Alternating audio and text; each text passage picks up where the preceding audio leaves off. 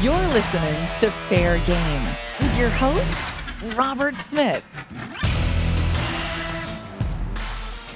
Welcome back to the Fair Game Podcast, ladies and gentlemen. I'm Robert Smith, your host. Today's guest joins us from Palmetto, Florida, where he's the manager of the Manatee County Fair, which got to I got to say is frankly, in the middle of a pandemic, one of the luckiest fairs. The way they have uh, been sidestepping this thing. So here he is, ladies and gentlemen. This is Mr. Danny Alfonso. Danny, welcome to the show. Thank you for having me. I greatly appreciate it. I'm glad to have you with us. You do seem Manatee seems like it's been somehow dodging bullets. You got your 2020 show in prior to the pandemic hitting, and then you just managed to sneak your 2021 show in.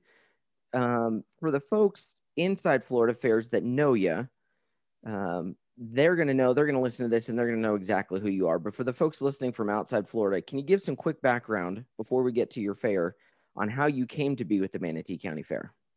Uh, okay. Um, I, I spent uh, 32 years in the uh, telecommunication industry. Um, I retired from, uh, from Frontier Communications in August of last year uh, when I accepted the assistant manager position uh, because our, our previous uh, fair manager, Dan West, who uh, is tremendous, tremendous uh, talent uh, and had done a great job uh, promoting our fair and putting our fair together for 19 years. He actually moved on to become the Federation of the Florida Federation of Fairs director. And he left us in, in February, and then I became the fair manager at that time. So I'm curious, did you always want to work in fairs or was this something that kind of came up uh, as an opportunity and you took it? Well, the man, it, it wasn't, uh, if you would have told me five years ago that I'd have been, uh, become the fair manager, I'd have said you were nuts. Uh, I've been involved with Manatee County Fair for over 20 years, uh, been part of the livestock uh, department. I started out, my wife and I started out uh, my wife Kim of 30 years. Uh, we started out in the uh, livestock department. We were the barn superintendents for the steers, uh, and we served in that role for 12 years. Uh, and actually, my wife she served, I believe, for 13 years. I they asked me to come on as a associate director, and then in 2011 I became a full director on the livestock committee. Uh, so I've been very, very much part of the Manatee County Fair has been part of, of our family and me as a child uh, growing up. I can remember coming to the Manatee County Fair as, as a, as a little one show and, and, and uh, watching my cousin's uh, show here because I actually grew up in Tampa. So got it. So born and raised in the area, you end up with the Manatee County Fair. You say, uh, did I hear you say correctly? You and your wife have been married for 30 years? Yeah, and uh, actually, in two weeks, it'll be 31 years. Yes. Oh well, congratulations on that. I got to say though, I, I'm missing something because you only look about 40. so, uh, if you would have if you would have seen me two weeks ago, you would have thought I was 70. yeah, during uh, fair time, fair I get time, it. Fair time. I, nobody warned me about the uh, the uh, fair manager stress level uh, and the stress level diet that you're on. Even though there's fair food all around you, you don't have time to eat, you don't right. feel like eating, and you don't get any sleep. So I did. The good news is I lost 17 pounds during that time frame. Wouldn't recommend that diet, uh, but it's. Wow. It, it, I'm gonna try to keep it off. So. But thank I don't know, you. man. I didn't catch COVID 19, but I did gain the COVID 19 in the last year. So I might need to try that diet. I might yeah. need your advice on that one. Hey, if it's you not, weren't don't recommend it. if you weren't working in the fair industry, what do you think you'd be doing?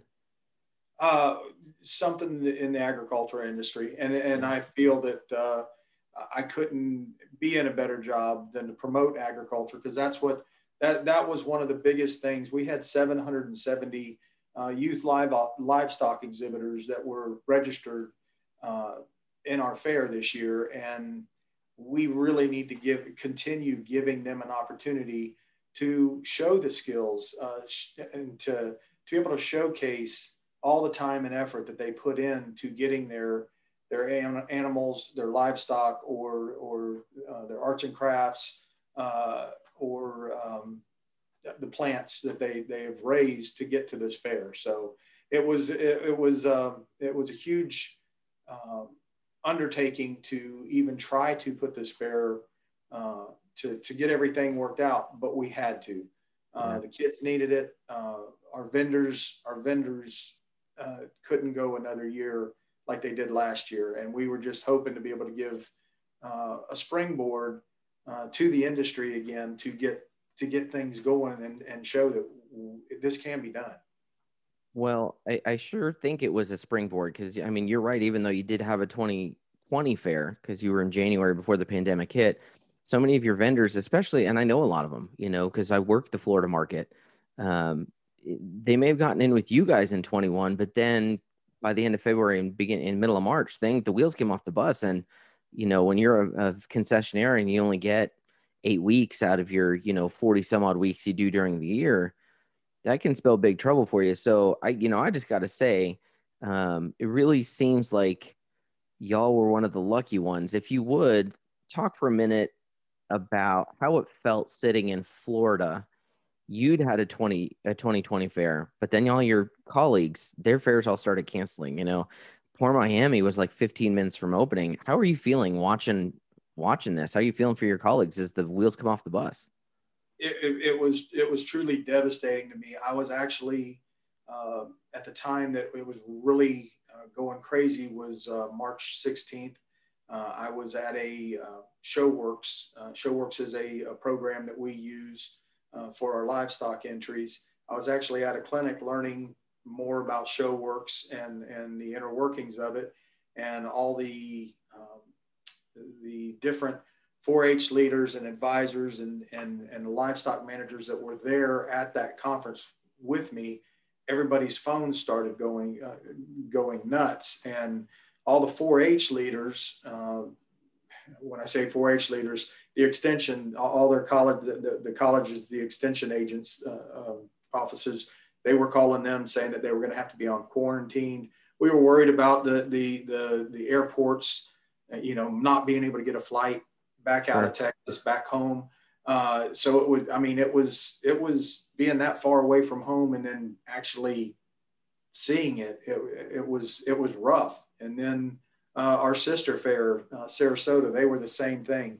Uh, they were supposed to, they were, they were literally had their gates manned, ready to go. And um, the, the, the plug got pulled on them. So I can't imagine what the vendors felt like. I mean, I know the vendors had, uh, especially the fairs that, that got canceled at a last minute. That was a lot of money that they had tied up in product um, mm-hmm. that they couldn't use, and they, they couldn't they couldn't say, well, we'll just freeze it and use it the next show because there wasn't a next show. So it was. Uh, I, I, I I truly felt bad for our industry as a whole. Um, and we had no idea that it was going to last as long as it, it, did. You know, beginning we thought it was, you know, 30 days to slow the spread. Well, you know, here we are nine months later. We need to get we need to get um, our vendors back to work again. Yeah, we're coming up, uh, believe it or not, on one year of 15 days to flatten the curve. Right. So, um, so you're very, you know, you you didn't cancel, but as cancellations came in, you guys are uh, uh, year-round facility. Yeah. Did you have um, non-fair events that ended up taking a hit in 2020? Yeah, we took a big hit on our non from March. Uh, we canceled everything on the grounds from March all the way through uh, August, uh, and then we and then we had a couple other small events, uh, or I shouldn't say small events, but we had a couple of dog shows that did did happen in September did have a circus in November, uh, but for the most part, we we're not back to full rental capacity yet. Uh, sure, and so many fairs, you guys, the majority of um, Marla Calico was telling me when I interviewed her that like some 80 some odd percent of fairs actually derive the majority of their revenue from non-fair rentals, not from the fair itself. So that I mean that even though you guys had your fair, that still becomes a big hit for you. I'm curious though, from a leadership standpoint, what are some of the key things that you begin um, doing to respond to this crisis? Uh, well, more marketing of our, well, you can't we all the marketing in the world's not going to help you if the public isn't if they don't need a venue uh, of this uh, of either our veterans hall or mosaic arena so you can say well we can market it more well until the civic organizations and and uh, the community as a whole truly feels comfortable and safe to be able to have gatherings and not see a spike. Um, it, it's um, it, we're still in a wait and see mode, but that's what we're that's what we're hoping is that we we were able to show that yes, this can be done it can be done safely, uh, and that we we need to everybody kind of needs to get get back to work. Sure.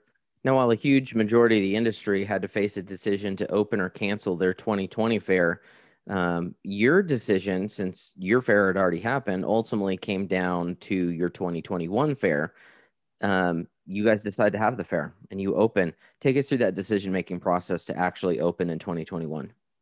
Well, the conversation uh, every year, uh, our executive committee is is phenomenal, and we started as soon as this happened. Uh, we started meeting and and throwing out ideas and things that we needed to to change. Uh, on our normal year, we select all of our entertainment in June. Then we start, uh, once we have our entertainment selected, then we start working on our sponsorship, then our vendors, uh, and then just firming everything up from about August on, you know, all the, all the rental of the equipment, uh, pipes and drape. Um, you, you put your wrapping, your finishing touches on it at that point. Uh, this year, because of COVID, uh, we didn't we didn't have that time period. Our, our executive committee actually, our, our full board of directors actually voted October 6th to move forward with the fair. So where we normally had, you know, six, seven months, eight months to, to plan the fair, we did it in about 65 days from the time it was voted on to opening the gates. That's a speed record right there that's there's your 17 pounds. that yeah, that's impressive because you know for so many fairs that had to cancel, it wasn't even so much of you know because of community spread or, or necessarily risk of the virus, but they just ran out of time to get their fair. You know they they closed in as Jerry Hammer said for Minnesota, they ran out of runway to get that plane in the air and. So for you guys to be able to turn this thing around in the conditions that you you had to deal with, um, that's pretty impressive. I'm curious if you had pushback um, from your community when you announced you were going to have the fair? No, actually, it was a, it was a complete opposite. We had uh, uh, support from our community. Uh, of course, we we did have some people that were concerned about us being a super spreader, and we have been paying attention to the numbers. Uh, our seven day positivity at the beginning, the day before our fair, uh, was uh, the, the day before we opened was a 9.24 and um, as of uh, yesterday's numbers, uh, we're at a 7.24. So there was, and there was no big spike. We were expecting, we knew that there was going to be uh, a pretty good spike leading up to us because we opened on uh, January 14th. So, so that you're still dealing with the fallout from Christmas from holiday get-togethers. Holiday get-togethers. So that that's when the the big spike was uh, 14 days after New Year's Eve. So when you know the New Year's Eve parties, so you were sure. seeing that spike, and then um, so but that number once our gates opened, it never it never got above uh, eight. The, the day we opened, it was eight point eight six, and then it steadily fell from that number. And you guys are you're just about, are you exactly two weeks or not quite two weeks from your closing?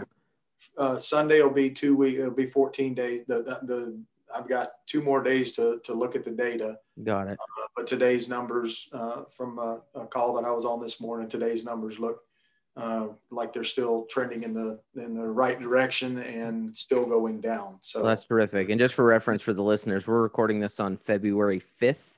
Um, and you guys finished what about the 25th of January? 24th. 24th, 24th of January. I'm going to go all the way. I'm going to look at that data all the way till Sunday. This coming have you Sunday have you been uh, it's been a nervous time for you i know when we spoke with um, from the wyoming state fair we spoke with courtney conkle and they had their fair and Um, she told me she was kind of a wreck for that two weeks afterwards, just holding her breath, hoping that nothing would happen. I'm, I'm feeling better uh, each day as, as we get farther and farther away from it. Uh, I'm, I'm feeling uh, much more um, uh, confidence, not the word, but uh, much more comfortable in, in that we were able to have a successful fair without uh, causing a spike. Can you talk about some of the mitigation strategies that you had in place on your fairgrounds? Because I know I've spoken, just for context on that, having spoken this season so far since the beginning of January with 20 other guests, the majority of whom are on the fair management side of the equation. All of them have said they're watching you very closely, West Palm very closely. These first, you know, three to five fairs that might go off in Florida, they're keeping a real close eye on. Um, so if you could for them what's uh, what are some of the mitigation strategies you looked at? Well, uh, we have we have 11 different committees that work together uh, to put on our fair, and we, like I said, we started in early early uh, March, April, and we had meetings almost every month with each committee, trying to come up with different ways um, of changing our schedule around, changing, reducing the amount of people uh, gathered in one place at one time. So uh, you have to start with your planning process. And, and just for an example, our livestock committee, uh, they met and, and normally we have, uh, we have one arena that we house the animals in and also have the show ring in. Uh, what we did there was on our normal fair season, we have about approximately 200 head of hogs and about 150 dairy that are in the barn at the same time. Uh, so when you figure one exhibitor and two parents, that's up to 900 people in the barn at one time without any shows. Uh, so we knew that we needed to address that situation. And we also, and then the second week, and the steer, uh, the swine and the dairy are normally in uh, for uh, six days. And then the steers and the beef breeding, they come in for five days. Uh, well, this year, what we did uh, was everything was in three days in, three days out. So, uh, unfortunately, our beef breeding heifers, uh, our beef breeding animals that came in this year, they were actually three days before our gates even opened. So, they came in on a, a Sunday. They were there Monday. Uh, Monday night, we had their show. Uh, Tuesday night, we had their showmanship. They hauled out Tuesday night. Wednesday, we brought in the steers uh, to again mitigate the number of people that were going to be in the in the barn at one time. Steers went out on Saturday. Uh, Sunday we brought in the dairy animals. Uh, dairy was here Saturday, Sunday night, Monday night. They left Tuesday.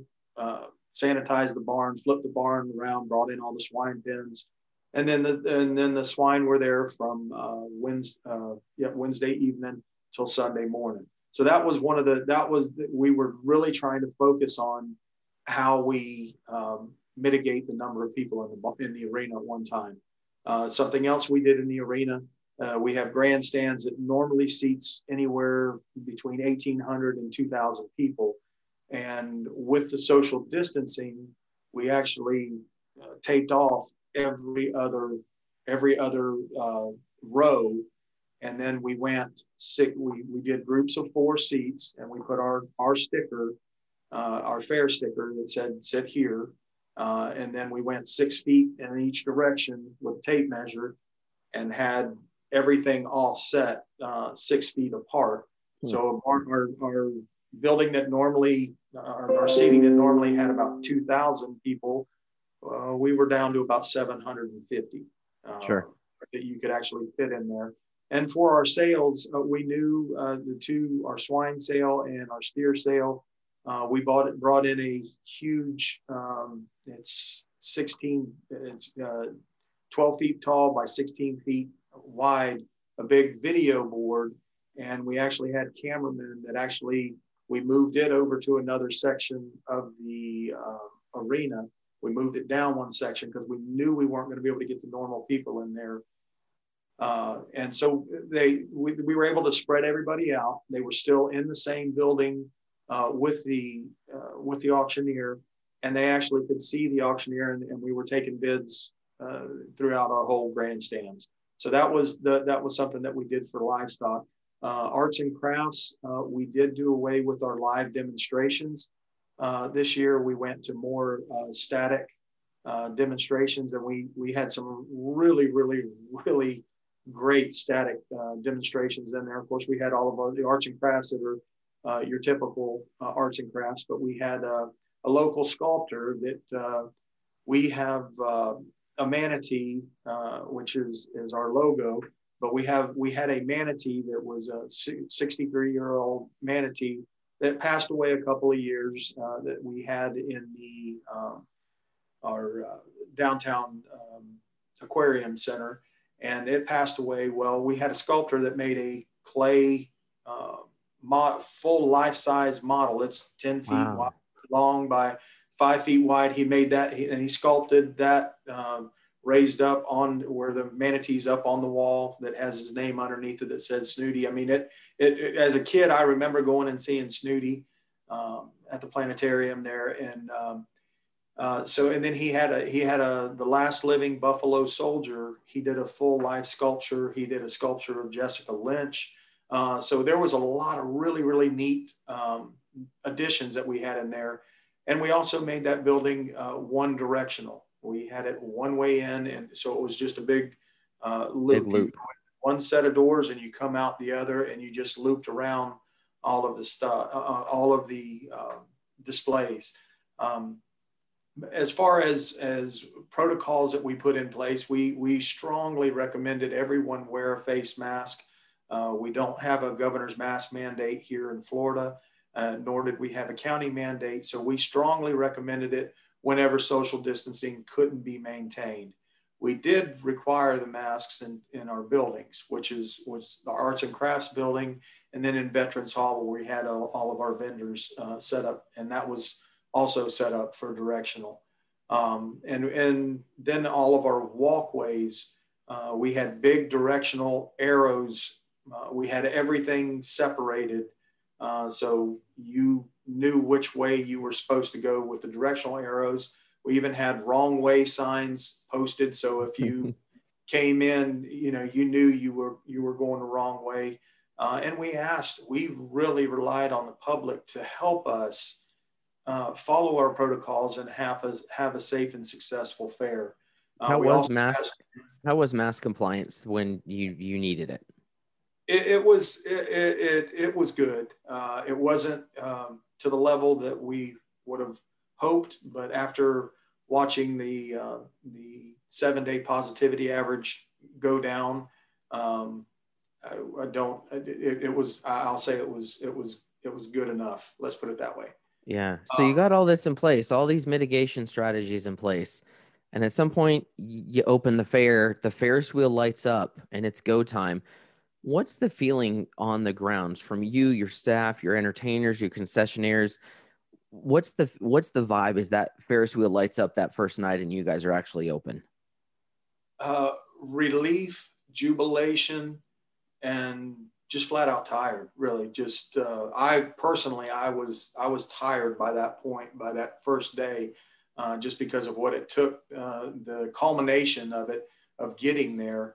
Uh, and but I do need to add one more thing that we we purchased an additional 37 hand sanitizing stations, and we had them everywhere within 50 feet of each other. There was a hand sanitizing station. Um, for the fair managers out there, we took that hand sanitizing station one step farther. Um, on each sanitizing station, I had the office number on there, and it actually said, "If this if this station needs service, please call." had our office number, and each one of them were numbered. And all of my uh, my grounds crew guys had a map. Uh, so they so if, if we did get a call in the office and somebody said station five uh, is is not is malfunctioning, they would either take fresh batteries over there, uh, go over and fill it up, or if it didn't work, they two screws, they unscrewed it and put a brand new unit on there and had it back up and working within minutes. Uh, so and and we we asked the public to use them, and they did. They for the most part, they we went around every morning and um, filled them, checked the batteries, uh, and the the public did use the hand sanitizing stations. Good. You know, I've said a lot of times on the show that of all the industries across this country, the fair industry is probably the most prepared to deal with the pandemic because, you know, we've dealt with E. coli outbreaks and we've dealt with H1N1 and avian flus and all these other different nasty viruses and bacteria that can wreak havoc. Uh, but for some reason, governments across the country want to say, no, Walmart can open and, you know, Disney World can open, but, you know, the fairs and whatnot got to stay closed. So, it's really nice to be able to see that uh, fairs are opening. And I think Wyoming proved it. I think you guys are proving it that um, we can have safe events.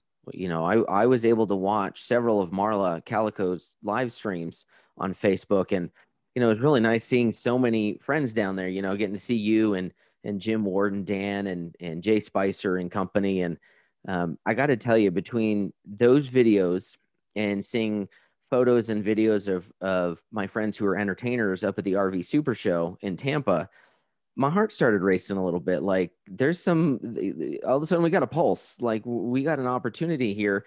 It was exciting to see some movement in our industry. And I understand if I heard one of those live videos correctly, y'all may have set some records with livestock sales. Yes. Is that correct? What can you tell us about that?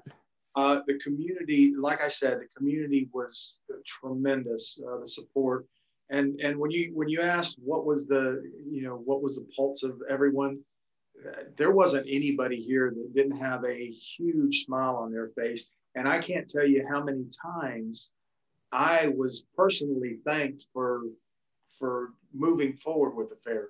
Uh, but yes, our our steer sale. Um, our, our steer sale was the first weekend and uh, they aver- we averaged $5.15 a pound and not uh, any of our steers went for less than $4 a pound. Uh, our swine sale, the average was $6.16 a pound and nothing went uh, less than $5 a pound. So those are record numbers for us. Um, and like what said, do you for those for those people listening um, that may not have an idea of what those um, those animals typically go out per pound? Uh, what kind of record are you talking? You know, when you're saying you were at you know six dollars, six sixteen or whatever a pound, what would you typically have sold those for? Uh, the average is normally uh, around three fifty uh, for the wow. steer. It's closer to three fifty a pound. Uh, for the hogs, it's a little bit more. Uh, they're probably closer to the um, uh, four 475. So, uh, so it's not know, like you were making records by a few pennies. You were making it by dollars per pound. That's correct. Yeah. Wow. That's correct. You know, so that's, that's, why it was important to to do this for this kid, these kids, and I'm I just can't thank our community enough, uh, not just for coming out and supporting a fair, but the way they uh, just lovingly uh, bestowed, uh, paid the kids for for for going through what they what they've been through, and I think that is the biggest thing is uh, something that we uh, I think has been lost uh, focus on is our kids. Uh, our kids, our 4-H and our FFA kids, those are they are going to all be productive members of society.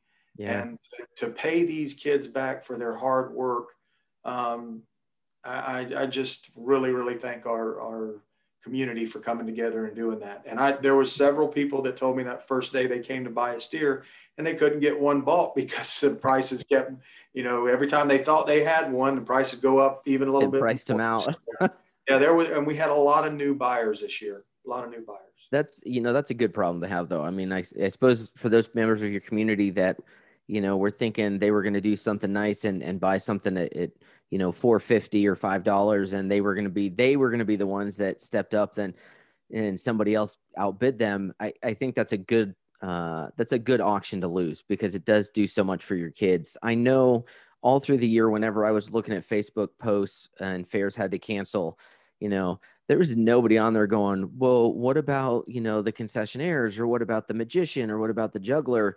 But all these people were saying, what about the kids and their livestock? That was the comment consistently on fair cancellation posts. Everybody was concerned about that.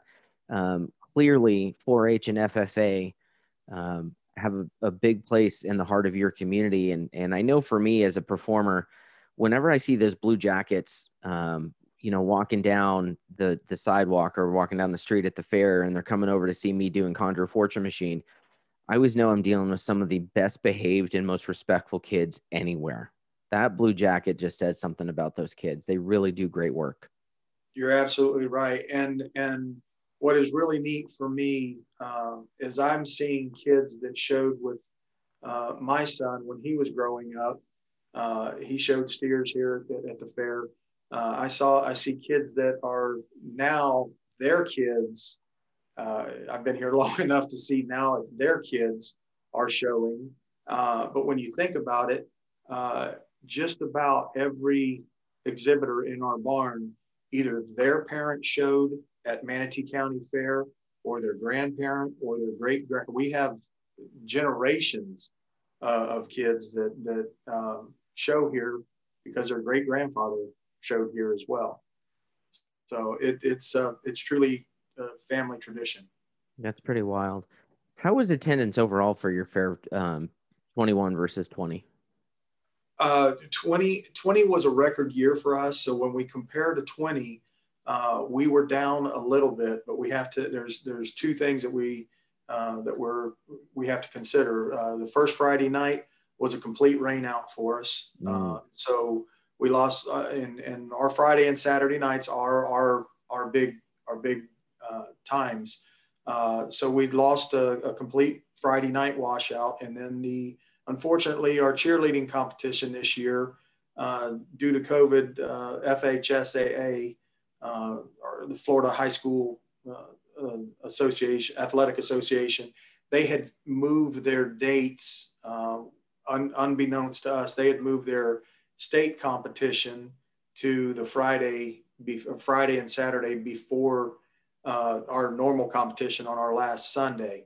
Mm. And according to their guidelines, they can't have any other competition. None of the schools can compete after state competition. So uh, that normally brings in another 1,500 to, to 2,000 uh, people on Sunday. And uh, we didn't have, we didn't, we weren't able to have that event either. So with that said, we were, we're, we were down uh, approximately 23 to 25%. We don't have the, the complete final numbers in yet, but that's where, that's about where down from last year, um, which was a record year. Yeah. Uh, so again, the community support was uh, phenomenal. They came out. Oh, that's terrific. What was your favorite thing to see about the fair this year? Just seeing everybody. Um, it is truly, it's the one time a year that I get to see uh, friends uh, that you don't you, you don't see all the time, but when you see them, it's like you, you never you pick right up where you were uh, from the previous year. So it wasn't just me it was that is our community uh, just seeing everybody uh, just be able to to enjoy life uh, you know for for 11 days uh, and it was it was every day it was it was it was fun to be here has the past year taught you anything about yourself um don't be afraid. Uh, some of my big, I, my biggest fear was what was the media, how was the media going to uh, try to get me in a gotcha moment, mm-hmm. and I lost a lot of sleep over uh, the media and and how the questions were going to go, and if I was going to have a deer in the headlights look. Uh, so what it taught me, uh, and I and I'll I'll tell you, I'm, I am a Christian man. I believe in the Lord. And he told me to rely on him. Uh, the, my first, from, from the very first interview I did, uh, they wanted to make it about us being a social, uh, this, or this being a super spreader event. Of course. You know your protocols and you tell, and you, and you share the protocols and you ask the public to help you.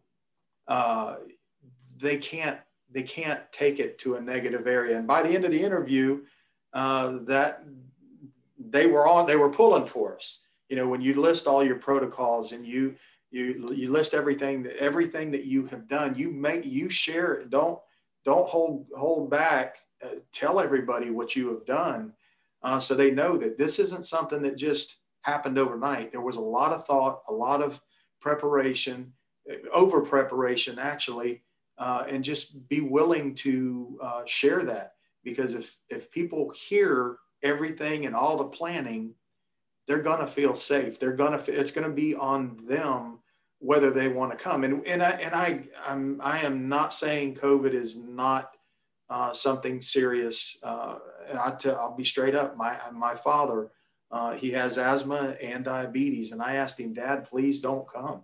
Right. Uh, and there were there were some people, you know, if if you have previous uh, ex- pre-existing health conditions, uh, you they need to make that decision on their own. Even right. though we put all these protocols in place, um, you still that's that's their decision to make, not mine. Uh, so going back to your original question, what did I learn? Don't be scared. Don't don't live in fear.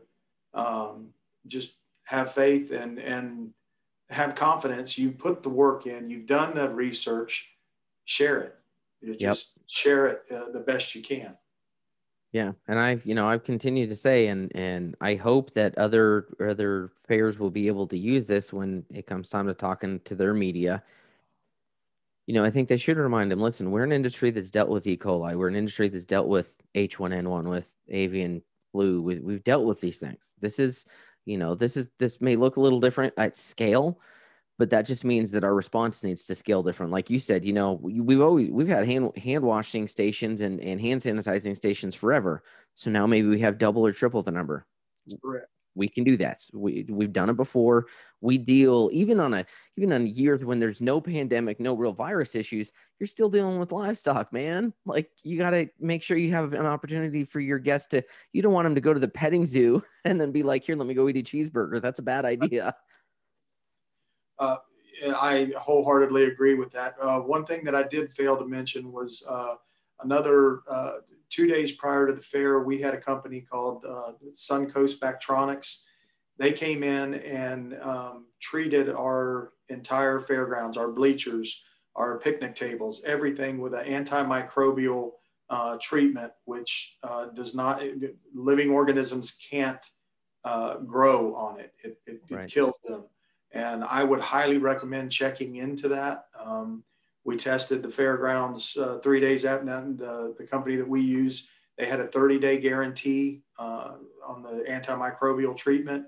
And we tested it two days after, and it was still uh, very, very much. I haven't, of course, I haven't tested it here lately, but uh, we tested it two days after the fair and it, it, it did its job. Uh, uh, the only uh, one of the one of the things that he actually tested was the uh, handle on the men's urinal. Uh, you know, because that's that's the probably the worst case scenario, and it was so far below the numbers he couldn't believe it.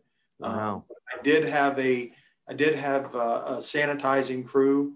Uh, even though we treated him with the antimicrobial, we did have a sanitizing crew uh, throughout the day, going down, wiping down all of the t- picnic tables. Uh, and then after every show uh, that we had in the arena, we would go through there and we would use the uh, electrostatic uh, disinfectant sprayers and, and spray the entire uh, bleachers and, and grandstands area. So, so you guys was, had a really comprehensive mitigation plan. It sounds like it was, it was very thorough. Yes, and and and this again, this is my first year in the industry. Uh, I do have to. Uh, I want to give Danny Aguilar from the Delaware State Fair uh, a lot of credit. Um, I went uh, during, you know, uh, during July of last year, Delaware. Uh, they did have their state fair, and I went up there and spent four days trying to learn how do you put a fair on in the middle of COVID. And I have to tell you, you know, a lot of people are pointing to me, but I want to make sure that Danny uh, Aguilar uh, gets a lot of credit because he took a lot of time, uh, answered all every question I, I asked. of course, they're they're a different they're they're a lot bigger event than we are. Uh, so we had taken some additional steps that that we needed to for our uh, smaller venue. Uh, but Danny really, Danny Aguilar really uh, laid the groundwork and gave me a great foundation uh, to continue building on. Well, I know he's a, uh, you know, he's a pretty big player in the game in, in this industry and he knows what he's doing. He's been doing it a real long time. Um, I, am pretty sure we're, we're getting him, uh, working on trying to get him scheduled to be on the show. Cause I'd love to know, you know, what their strategies were and, and how they approach things. Um, I see we're kind of getting close to being out of time here. Just a couple more questions for you. What are you most grace, grateful for in the last year? Uh, God's grace is sufficient for me. Uh, God carried me through this.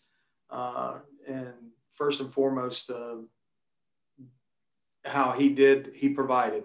Uh, didn't matter what the hurdle was, uh, God provided a way. And I'll give you just one, I'll give you one example, and I have many, many, many, many of these every day.